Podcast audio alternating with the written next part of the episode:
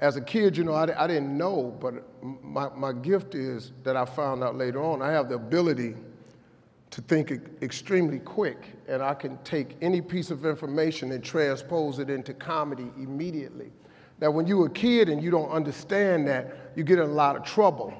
I stayed in a lot of trouble. I've been to more principal office than all of y'all put together and the pastor's office at the church because I just couldn't control it. It just, I thought something and I fired it off and it was instant and it happened. And, uh, you know, I, I didn't know what it was until I got older, that this was a gift, that, that it, it did make room for me, that I became a stand up comedian, which started with a dream of mine and it led to where I am today. It's a lot of stuff that happened in between there.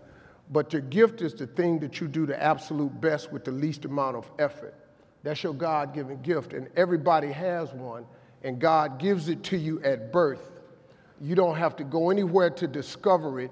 It's not in the water, it's not on a mountaintop, it ain't hid under a rock. Your God given gift is instilled in you at birth.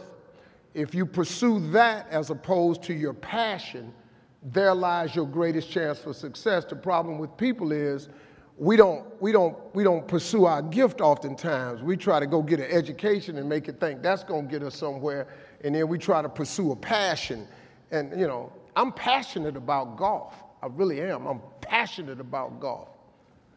But I need two dozen balls when I start around the golf because, as passionate as I am, I'm not gifted at it.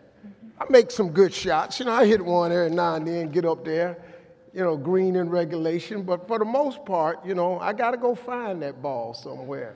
and uh, I'm passionate about it, but I'm not gifted at it. If you, if you identify that gift, man, that gift is the thing that, that can make you great.